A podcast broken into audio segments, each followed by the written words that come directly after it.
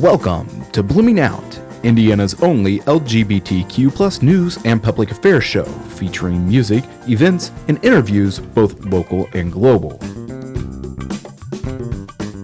From the WFHB studios in Bloomington, Indiana, this is Blooming Out.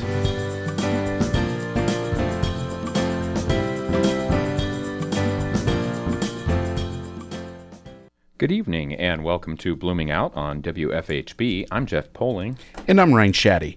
On tonight's episode of Blooming Out, we will have your weekly LGBTQ news headlines, the area's LGBTQ event calendar, and our featured music.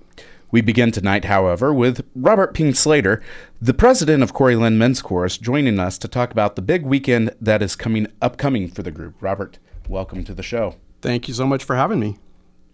All right, Robert. So, uh, start by giving us a brief history of uh, Quarryland, how it got started, uh, why you exist in, in our community.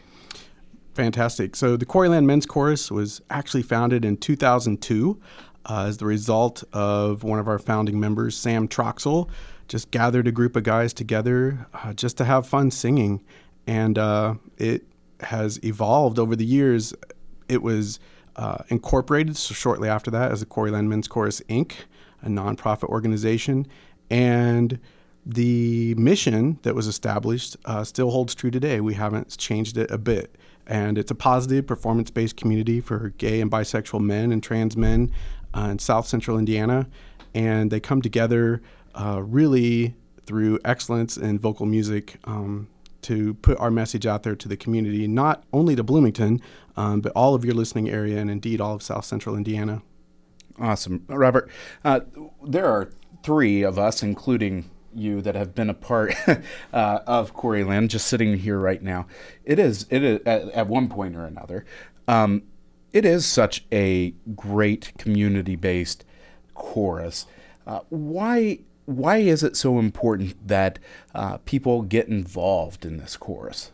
I'll tell you, this year is uh, particularly important to me, um, not even just representing the chorus, but just uh, coming at it from the point of view that, that things have gotten so much better for the LGBTQ plus community, um, not only in Bloomington because there's a lot of the great organizations here, but federally um, with the passage of marriage equality, um, a lot of businesses and organizations have uh, made it so that you cannot be fired um, if you're LGBTQ. Of course, that we have a lot of work to do there. It's it's not federally protected. It's not protected by the state of Indiana. Um, some states do have that, which is great, but uh, I think that we had a little jolt um, in November that tells us just how much work we still have left to do. Um, so we're going to continue with our mission, uh, providing this this space for people to come together, a space for for audience members. Uh, like the wonderful listeners right here on the show who can come to our concerts, who can see us out in the community, who can see us engaging in places like Spencer at Spencer Pride, um, in Columbus, uh, singing at a concert there for the first time. We did that last year. Um, and going to smaller events, uh, the World AIDS Day event, we just finished that last week here in Bloomington. Um, and for the first time, we actually performed in Indianapolis as well at the World A- World AIDS Day event up there. Now, how many seasons has this been for Quarryland? What year? What what season is this? Yeah, Robert? so we started in 2002, and we're launching. We've launched into our 15th season. We actually started the season uh, by singing at an international music festival in Denver in July. So our seasons start uh, sort of fiscally uh, in July and run through June. So we launched the season with a phenomenal performance and just an incredibly supportive audience in, in Denver, Colorado, as part of the Gala choruses. And now we are, you know, we have three performances under our belt, here locally, including one for our host church, First United Church on East 3rd Street, as a thank you to them uh, for letting us rehearse there and use their space as concert space. The two World AIDS Day events, and then we have two concerts coming up on December 17th and 18th that we're really excited about. Robert, tell us a little bit more about the Gala uh, chorus effort. Um, Quarryland is a member of Gala choruses. Uh, Gala choruses exist. Um, it's a nationwide uh, organization. Tell us a little bit more about it. How we've gotten involved. Um, how Quarryland has gotten involved, and uh, what has been done in terms of commission work for um, not only our chorus, but for things like gala choruses. Absolutely. Gala Choruses is just an incredible resource uh, for choruses, especially those who want to sing about diversity, about LGBTQ rights. And it started many, many, many years ago, um, really out of the feminist chorus movement in San Francisco and California. Um, the Gay Men's Chorus of San Francisco uh, came together after just a few rehearsals and sang for the Harvey Milk um, ceremony when Harvey Milk was assassinated in San Francisco, and that sort of launched uh, the the gala choruses. And not only is it national, it is international. So at the music festival. Uh, there was a chorus from Belgium, there was a chorus from Ireland, there was a chorus from Canada, uh, really just all over the place. It was so interesting to hear all of these other choruses tiny choruses, huge choruses, 250, 300 member choruses, and for them all to come together with very similar missions of spreading the word about equality, about diversity, about multiculturalism, about just anything related to our community. It's just phenomenal. Tie that in a little bit with what happened uh, uh in November uh, with the election. Um, we see some courses that are going out now into rural areas and uh, spreading the word about diversity because uh, maybe these areas don't know much, and, and that might be part of of the issue. Absolutely. We're in the fall. We always do a major fundraising drive, and two of our board members, uh, who are female allies in the chorus, uh, came up with a letter to send out this year for the fund drive. Fund drive, and in it they mention things like uh, the fact that the LA Men's Chorus has canceled a European tour, which I'm sure would have been incredibly fun for them to do, um, and instead, after November 8th, decided to stay right here in the States, uh, decided that we just really still have a lot of work to do. And our chorus, um, like I said earlier, I was just really devastated. I, I really just disappeared from everything I was involved in for a couple of weeks and came back and, and talked to our board, talked to our members, and said, you know, you need to help me and then we need to decide how to move forward because I, I just personally was really devastated by what happened and really worried about um, the future. There was a lot of things that were happening around campus, a lot of things that were happening to personal friends of mine, um, and it really was a step backward that I didn't think we would that we would ever see that again. It was very unfortunate. So. Um, part of our fundraising drive this year for Quarryland Men's Chorus is also talking about getting more out into the rural areas of South Central Indiana. Um, we perform a lot in Bloomington, we perform in Spencer, uh, but we need to get out into some other areas and lovingly change some minds so that we have more support uh, when the next election cycle comes up. Robert, the um, the areas you're you you were talking about, like you, you had mentioned uh, Columbus, where you had the opportunity to perform in um, funny. Uh, I don't have the n- name of the church. We always call it the oil can church, right? right, based on the architecture of the church, yeah. Um, so we did perform there, and it was many congregations there, many organizations who reached out to Quarryland actually and said, "Hey, we feel like we need this in Columbus. Would you come over and do a concert?" Um, we did. We traveled to Columbus. There were about hundred members in the audience, and shortly after that, we don't know if we had anything to do with it. We like to think that we did uh, Columbus passed uh, the fact that there would be equal equality um, for LGBTQ persons in the city of Columbus, uh, as far as I believe hiring rights. Wow. Yeah. So that's that's really amazing. I'm sure you did. I'm I sure hope, you made. I really hope we there. did. Yeah. getting getting down into the nitty gritty here, uh, what goes in? Um, w- well, let's start with how is the chorus organized? Sure. So the chorus uh, was originally organized. There were only five or six members. So Jim Johnson, who is the uh, partner, spouse, husband of our artistic director Barry McGee, uh, was the first president, and uh, he was the one who really did a lot of the paperwork. He with a, a few other members, and they created this corporation. And so now we're run by a uh, ten member board. Uh, we have we'll have anywhere between 30 and 60 members each year and it's really made up of not only performing members but also offstage members, and they play a really important role in our chorus as we've grown so much. Uh, over the years, you know, we need things like marketing and publicity and fundraising and finance and and ushering and just anything you can imagine that goes into making an arts organization successful. Uh, social committee, you, you name it, we have a committee for everything. And we're really learning a lot. We're learning a lot from people um, like Al Lyons, who's in the um, School of Public and Environmental Affairs, uh, who has been working with our chorus. We go to every possible training we can around Bloomington to learn more about how to make our organization better. And the interesting part is that, except for very small stipends that go to our director and our assistant director and our pianist, uh, everybody is volunteer. And I have to say, those three people are volunteer too because they put in if you calculate it, they're probably getting paid about 25 cents an hour um, with all of the hours that they put in. And so that's something we're really working on as an organization is to grow our budget so that we can reach out more into rural areas, so that we can make sure that if any of our staff leaves, um, that we have the clout to be able to hire new staff so that we don't fall apart as an organization. Uh, those are very important positions. And um, we've also started investing around town in a lot more publicity, uh, making sure that people just know who we are and know about our concerts and know about our major fundraiser, which is coming up in March, and know about our next concert, which is coming up in the spring.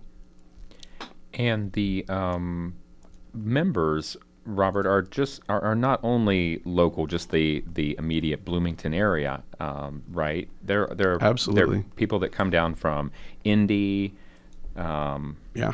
We have members, almost a third of our performers uh, come from the Indianapolis area. So we're talking Brownsburg, Carmel. Uh, that's a pretty far drive when you're talking about driving an hour and a half for rehearsal once a week, uh, one way.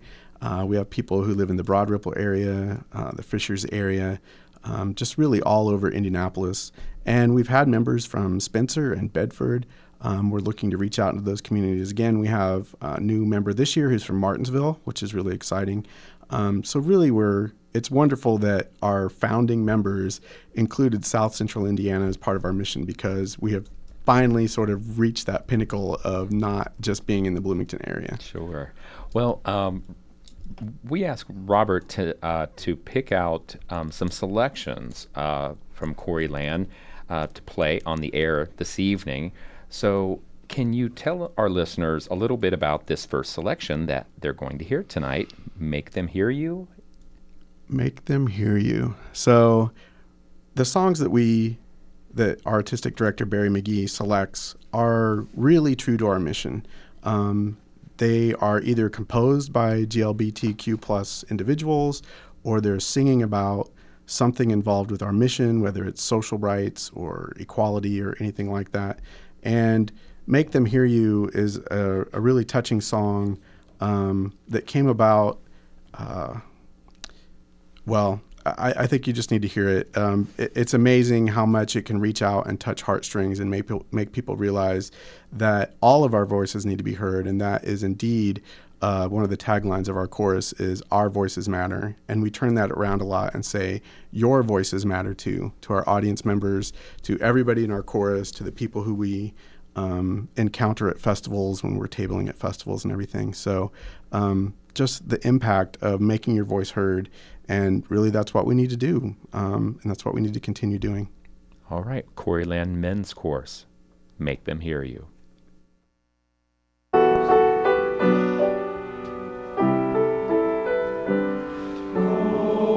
Tell our story, let it echo far and wide, make them hear you, make them hear you.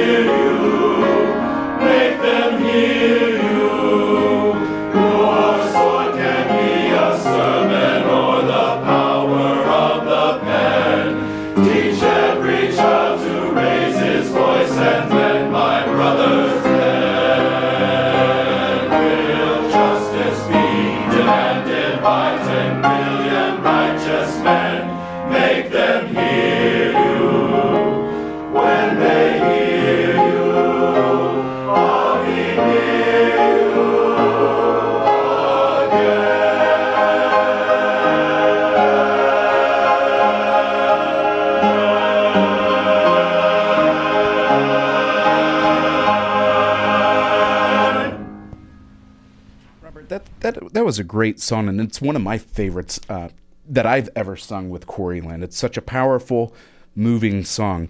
But this next one was played at the Bloomington Remembrance of the Play Nightclub Massacre in Orlando. Can you speak a little about uh, why this next song, Why We Sing, is so important not only to the chorus, but maybe even to the community as well? Right, and you know the message is is very similar to you know reach you know reach out reaching out and telling our story, um, make people hear us. Uh, so that's fine to reach out and tell your story, but you know why is it that there's a story to tell? And I think that the the massacre at the Pulse nightclub um, is a perfect example of why we need to keep coming together as a community. Um, I wanted to mention that there are just so many organizations in Bloomington, not only arts organizations, but other organizations like Bloomington United that Justin Ford is leading, like Bloomington Pride that has its own board, is a nonprofit. It puts on things like Summerfest and the Bloomington Pride Film Festival. Um, groups like the Aging and Caring Network, Prism Youth Community, uh, the GLBT Student Support Services, GLBTQA, whatever, well, however many letters you want to throw in there, they are very supportive of, of everyone in our community. Uh, the Rainbow Coalition, I could go on and on, the, uh, the Peace Choir. There are so many organizations in Bloomington um, that, you know, reach out and are touching people in different ways. And, and this is why we sing. We sing to bring these organizations together. We bring the community together uh, because it's important, because we you know, we don't have equal rights yet, and uh, we need to keep fighting for that and make it happen Absolutely. sooner rather than later. Absolutely. And with that, here is Why We Sing by the Quarryland Men's Chorus.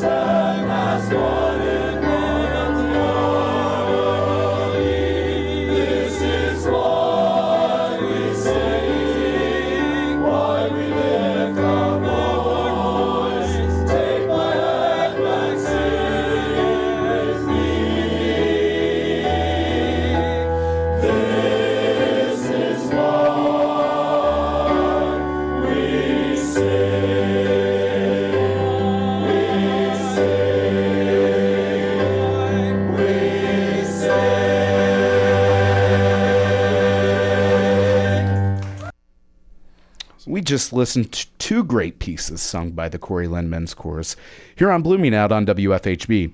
Robert Ping Slater, the president of QMC, is joining us here in the studio, and we've been discussing all the great things the chorus has been doing, not only here, but in other places throughout the state as well. Correct, Rob? That's absolutely correct. Uh, do you have any plans to go outside of Spencer, Columbus? You've been to Spencer, Columbus, uh, Bloomington, and Indy thus far. Where else are we? Where else should we see Corey? Cincinnati. Yeah, Cincinnati. We um we've done uh, we've swapped concerts with the Cincinnati Men's Chorus, which was really exciting.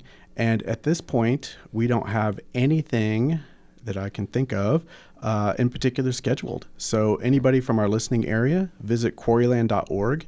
Uh, visit the contact us page and let us know what's going on in your community. We would love to get out, do some more outreach to some of the smaller towns and cities nearby.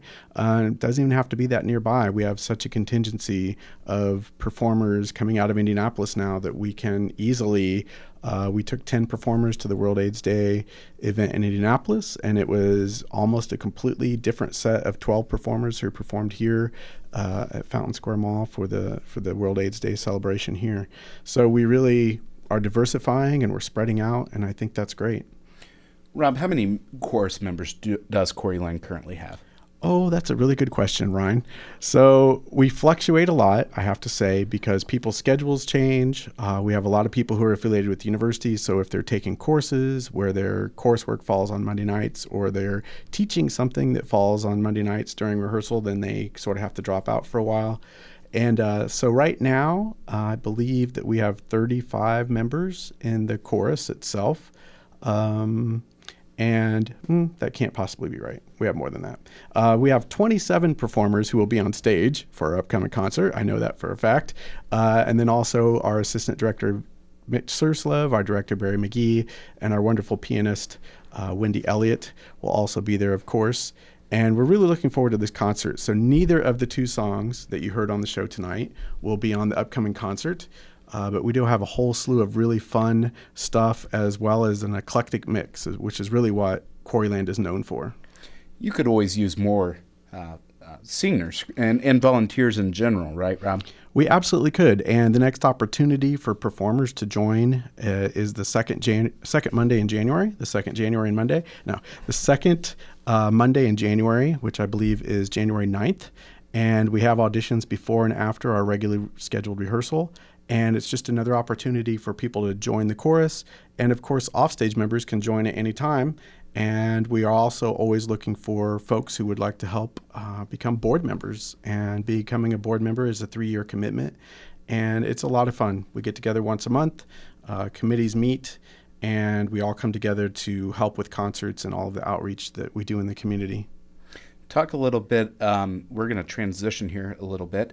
Uh, what is this year's concert theme? So, with it being our 15th season, our Ruby anniversary, which is very exciting, uh, Barry McGee has chosen some old favorites that we performed before, like uh, Sure on This Shining Night is a really beautiful piece uh, that will bring tears to our audience members' eyes. Uh, we're also performing some new things. Uh, another, an old favorite, uh, if you remember, How the Grinch Stole Christmas. Someone makes a very special appearance. If you've been at our concerts before, you might recognize him. If you have not, I'm going to leave that out there for our listeners to get them to come and figure out who that might be. Uh, some new things that are coming up. Uh, I saw Mommy kissing Santa Claus, but with a twist you might be able to figure out what that twist might be. I wonder. Yeah, and uh, another. Yeah. Uh, sh- Brian, don't give it all away. Your listeners have to come to find out. uh, it's going to be really fun, and then we also have uh, Hanukkah in Santa Monica. Uh, complete with some wonderful choreography uh, that was put together by Matt Purcell. So it's going to be a really fun concert. There's a good mix of, of holiday, some traditional music, some eclectic things.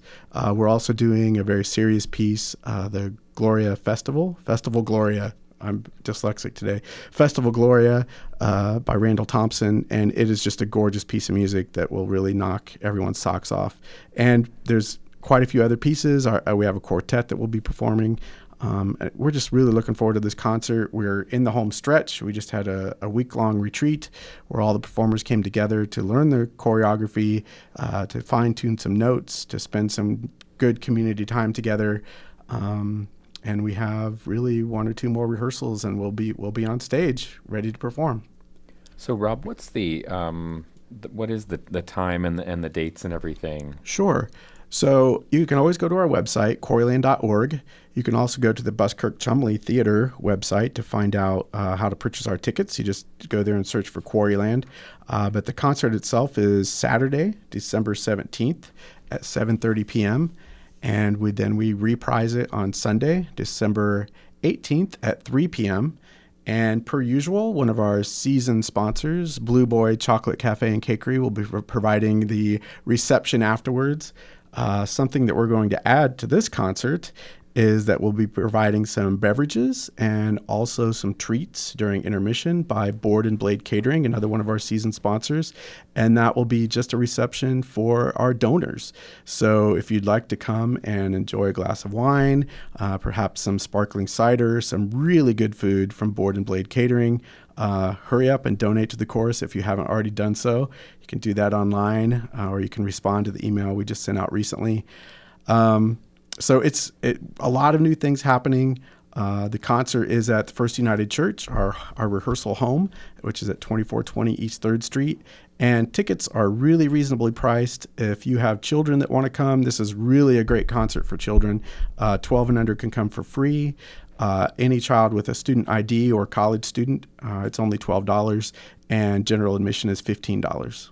And we were talking about the um, beautiful church that you performed in in Columbus, but the church that you guys rehearse and perform in in uh, in Bloomington here is is just a beautiful um, architectural um, structure. It is, and it's a beautiful community too. They they became an open and affirming church. And when they did, they reached out to the Quarryland Men's Chorus.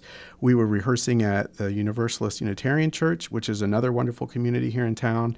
And they said, "Hey, we have a, a music room with a piano that you know, with with chairs that were built for musicians, and we have stands, and we have all these things um, that we didn't really have at UU." And so we moved over to First United, and we love both of these communities so much. And the First United um, is part of the, the Interfaith Winter Shelter. Uh, they have so many programs that are really just outstanding for the Bloomington community. Rob, let's talk about attendance uh, at, at your shows. Uh, obviously, there's always room for growth. Um, but how many how many people typically come to a show of Quarryland? Sure. So we would we are can accommodate up to 400 people at the church per performance. I would say that the most we've ever had in attendance uh, for the two concerts is pushing between 450 and 500. So we basically split the audience. Um, and it would be wonderful to max out the church. Uh, one thing that I want to throw out there is that we have our first cash season sponsor. Uh, Honor Realty out of Indianapolis uh, really has faith in the chorus and so made a donation to help us continue. And we've used that donation to reach out to the community, uh, to do some radio spots, to do some publishing, uh, things that we're not able to do in the past. And I really hope that that, that it reminds people uh, that we are in Bloomington. We have these wonderful yard signs um, that we purchased a couple years ago. And if you're familiar with Bloomington, you know that there were way too many yard signs all over Bloomington. and so they added some policies saying we can't put those out, but we can put them in our performers' yards. So look for that. That'll be another reminder. I'm going to ask some of our chorus members to actually put them in the back windows of their cars. I mean, anything we can do to remind listeners about when our concert is. And we pushed it later in the year this year, specifically um, knowing that there are just a lot of really wonderful arts organizations in Bloomington doing things in December. So you have the Bloomington Chamber Singers, you have um, the Nutcracker, you have the Chimes of Christmas, you have Cardinal Stage, you have all of these wonderful organizations who are doing things. And so what we did was try to push it a little later so that people don't have to choose. They can, or maybe they have more choices because we're on a weekend when there isn't nearly as much going on. So December 17th and 18th, probably one of our latest winter concerts ever. And we hope that we fill those church pews with 400 people per night. I was going to say it is a little late this year, but at the same time, it's like uh, it, it, might be just the perfect time to get into the Christmas spirit and and uh, enjoy the holidays for sure. Sounds to me like it will be. Absolutely, and especially with us having so many uh, particular pieces that were chosen that have a Christmas theme this year. Um, we always do holiday music in general, um, but there are two or three pieces that have a Christmas theme, so pushing it a little closer to Christmas made sense as well. Robert, thank you uh, for joining us this evening. That is all the time we have uh, for tonight's discussion. Uh, thank you for joining us, and we hope our listeners can make it out to um, next weekend's concert. It is now time for our next music break of the evening, and the intro comes from Out.com. Ruby Rose makes her di- directorial debut in the premiere of the new Veronica's music video for On Your Side, which she also stars in. Rose and Jessica, Jessica Origliasso. That one is a tough one, and if you want to try to say it for me and correctly say it for me, go right ahead. Uh, one of the seniors of the Veronicas are currently dating in real life and bring that sizzling chemistry to the screen. When I first heard the song, I was drawn to the lyrics, says Rose. Some songs tell the first chapter of the story, others only tell the last. But here I was listening to a full narrative of someone's sincere experience with love. In addition to directing and acting, the couple, uh, uh, excuse me, uh, directing and acting, Rose also wrote the script, which follows the couple as they meet, fall in love, make out a lot, get in a bar fight, and struggle with a pill addiction. The whole thing is a classic tale of bad girl meets slightly less bad girl. Working with Ruby, someone who naturally aligns with and embraces powerful and impassioned narrative, was an organic step forward for the Veronicas and an inspiring and rewarding experience for everyone involved, says Origliasso. The video shares a story between Ruby's character and mine. It's a true to life look at the passion and protection of two people falling in love and ultimately a love that cannot be broken. This is the second single off of the Veronica's new album. Here is On Your Side.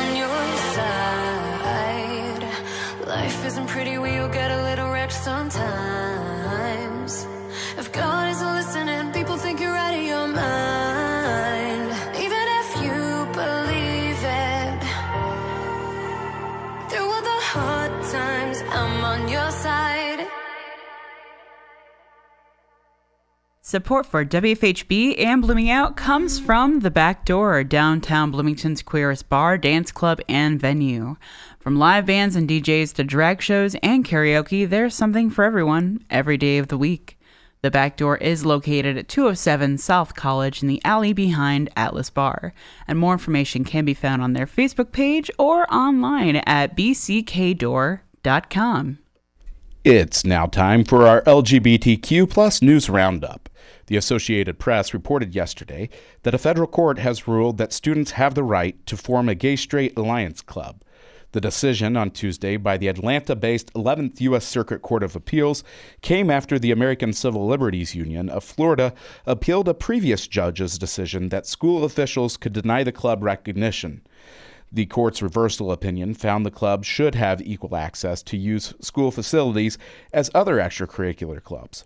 The case began in 2013 when students at Carver Middle School in Leesburg sued the Lake County School Board. It was the second lawsuit seeking to form the Gay Straight Alliance Club aimed at providing supportive, anti-bullying environment for gay and lesbian students.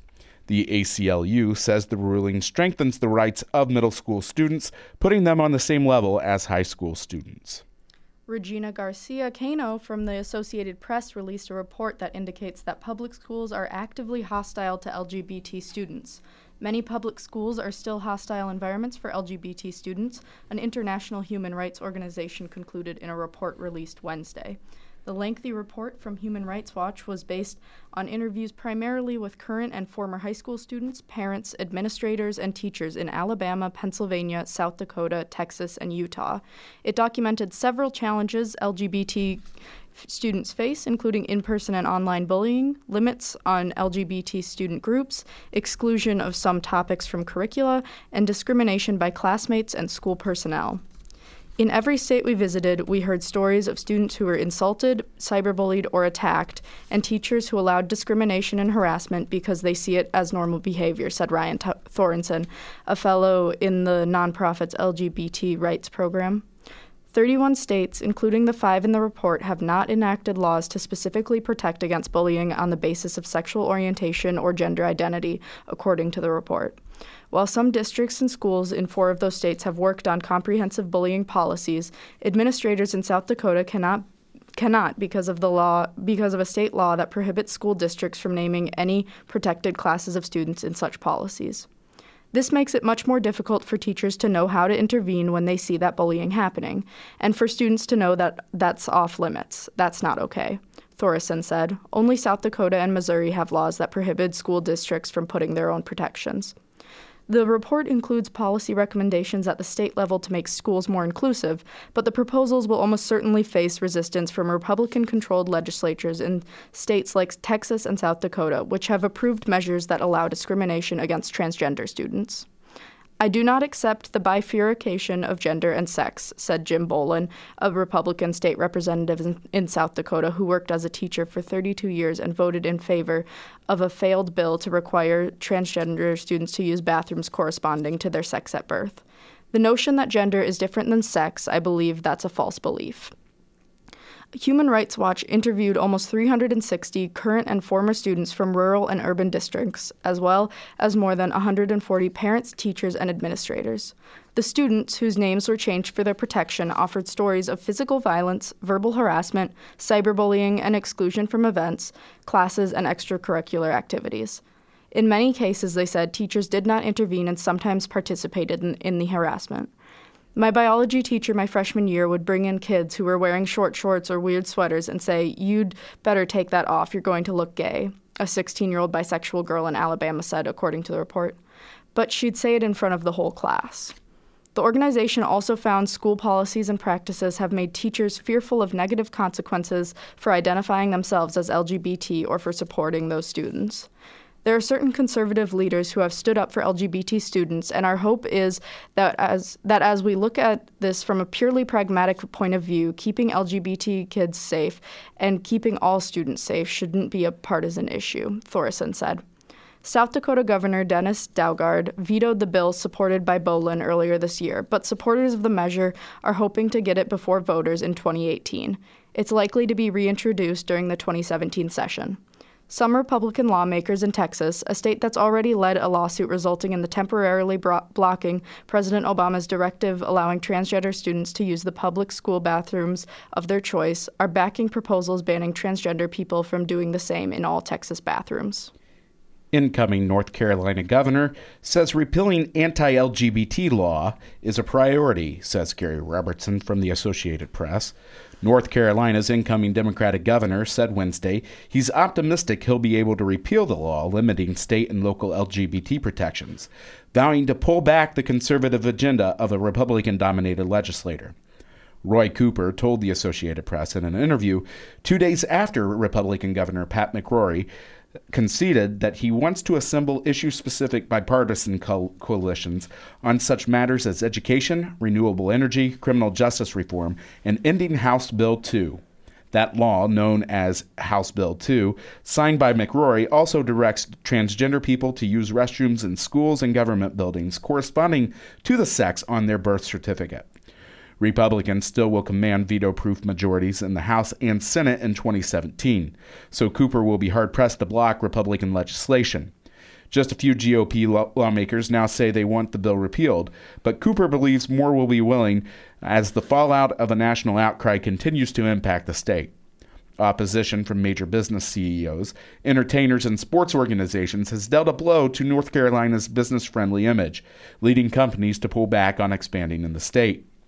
Citing the law, the NBA moved its All Star game and the NCAA and Atlantic Coast Conference sent championship events out of North Carolina. I believe that most of uh, most or all of legislators understand the severe economic impact of House Bill 2 that it's having on us, and it's something that needs to be done, Cooper said in a phone interview.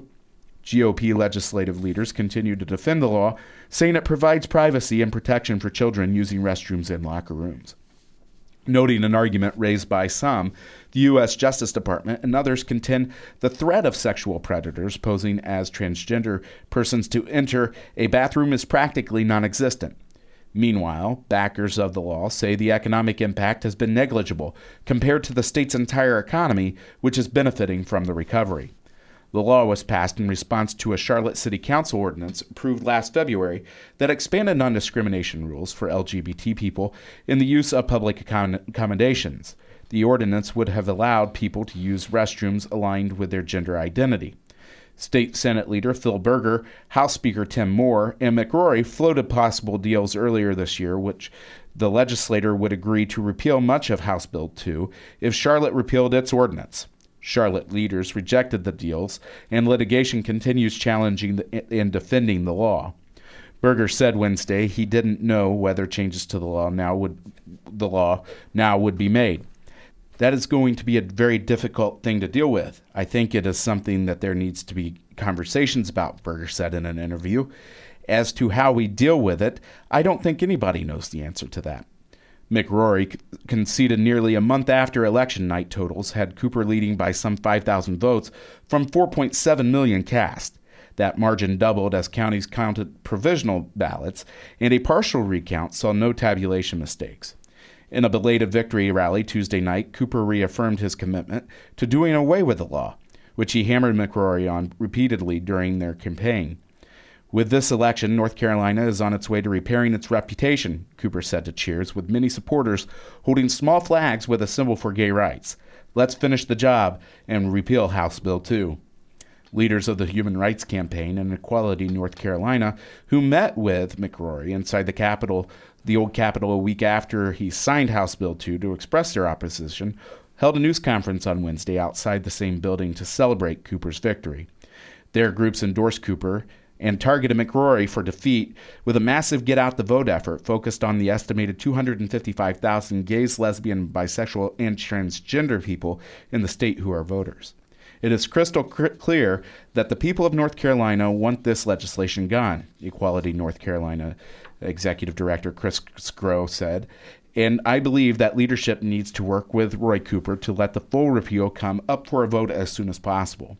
On other issues, GOP lawmakers would still have the power of legislation and appropriating funds. Cooper told the AP he would also promote his policy agenda through executive orders and department rulemaking. And finally, this evening, some good news out of Kansas. The AP reported yesterday that a transgender student was named King of Kansas School Dance. A 17 year old transgender student who ad- advocated for LGBT rights at a suburban Wichita, Wichita's high school was named King of a Winter Ball after receiving the most votes from his fellow students. Derby High School Tyler Crayer said he f- at first thought it was a joke when he found out that he was nominated for the Holly Ball King, the Wichita Eagle reported. I wasn't expecting to win because there were so many, like, athletic candidates, he said Tuesday. Crayer, who came out as transgender when he was 15, said he was harassed and bullied at previous schools before moving to Derby about a year and a half ago. He was one of several students who testified before the Derby School Board in July in support of a policy allowing students to use bathrooms matching their gender identity. After hearing from supporters and opponents, board members decided to follow a federal directive on transgender access while a community task force explores the issue. The Holly Ball is one of three annual dances at Derby High where student royalty is crowned. Members of the K Club, which sponsors Holly Ball, nominated students. Principal Tim Hamblin said the nominated students must meet academic attendance and behavior standards and be involved in at least one school activity. He said Crayer met all the requirements and was elected by students f- uh, filing electronic votes.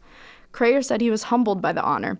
He's keeping his Hollyball crown, a gold sparkly top hat with white fur trim, on a trophy case in his bedroom. I think the school has come a long way, not just this whole thing, but the bathroom policy and stuff like that. He said, I feel good about being here. And that's all the time we have for tonight's news. We have Grace Thumser joining us here in the studio. I didn't properly introduce her before uh, we started news. So, Grace, why don't you take us into our final song of the evening? All right. The intro to, the intro to our final song this evening comes from wicked.online.com. The UK band The XX's new video celebrates sex and makes us nostalgic for being a carefree teenager. The group wrote a statement about the video. Today, we get to share a new video for On Hold with you. The video is directed by the brilliant Alasdair McLellan, whose work we all adore. It was filmed in Marfa, Texas, a very special place to us, where we wrote and recorded some of our new album. We have a lot of love and respect for the people of the USA, having played hundreds of shows across the country over the past years. We hope this video reflects just some of the warmth and acceptance we have encountered there. The video features several teenage relationships, including a couple of same sex couples. Here is the XX with On Hold.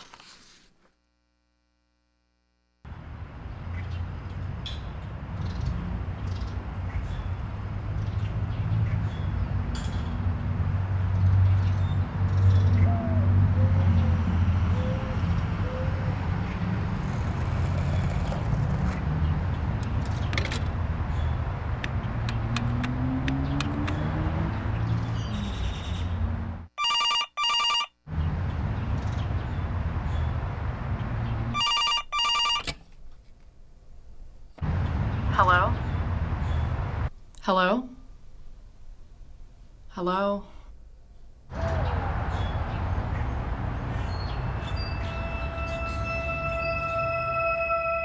I don't blame you. We got carried away. I can't hold on to an empty space. Now you found a you start to orbit. It could be love. I think you're too soon to call us old. When and where did we go cold? I thought I had you on hold.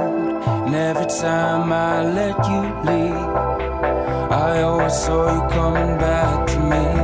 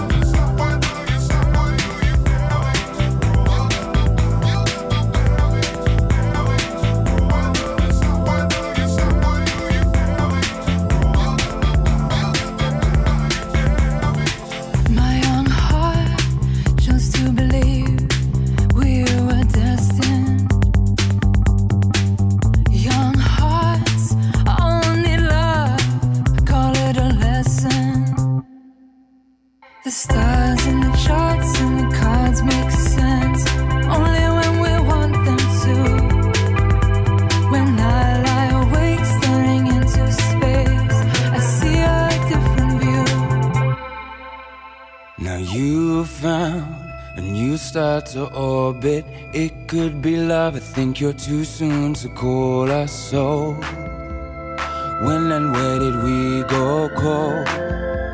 I thought I had you on hold. And every time I let you leave, I always saw you coming back to me.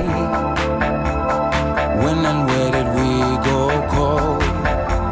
I thought I had you on hold. I thought I had you on hold. I thought I had you on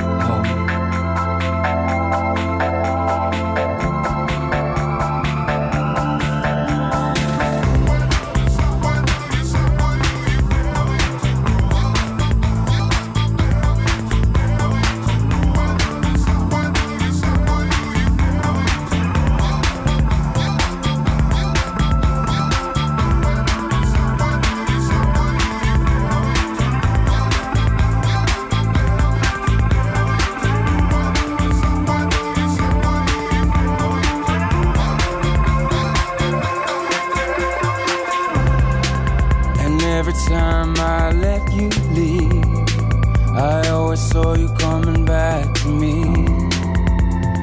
When and where did we go cold?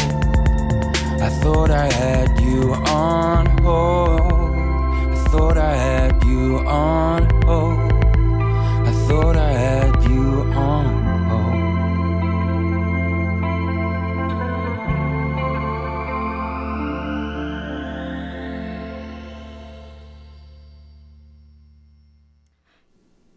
You just listened to the XX with On Hold here on Blooming Out.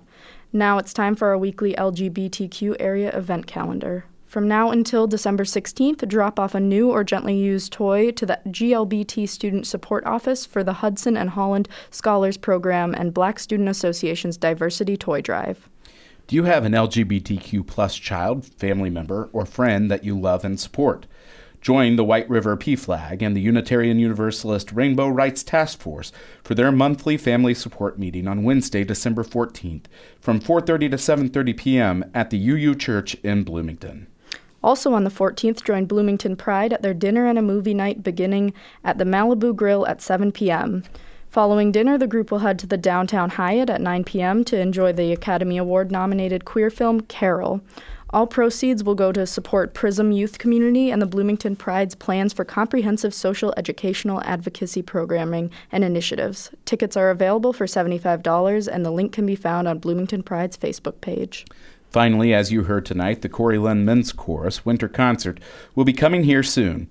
Join the chorus at this year's concert, titled Traditions, on either Saturday, December 17th or Sunday, December 18th. In its 15th year, the chorus will be reprising favorites and performing new discoveries.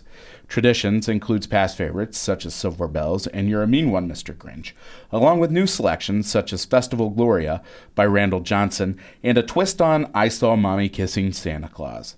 Tickets are available online through the Quarryland Chorus website. That's all the time we have for this evening. We'd like to thank you for tuning in tonight. If you're interested in volunteering here at WFHB or for our show, contact volunteer at WFHB.org. You can also call us at 812 323 1200, tweet us at Bloomington Out WFHB, visit our Blooming Out Facebook page, or find us on Instagram. The executive producer of Blooming Out is Joe Crawford. The producer is Ryne, Ryne Shadday. And our theme music is our original composition produced for Blooming Out by Aaron Gage. For host Jeff Poling and Grace Thumser, and our associate producer and board engineer Sarah Hetrick, I'm Ryne Shadday. Please tune in again next Thursday at 6 p.m. or find us online at bloomingout.com.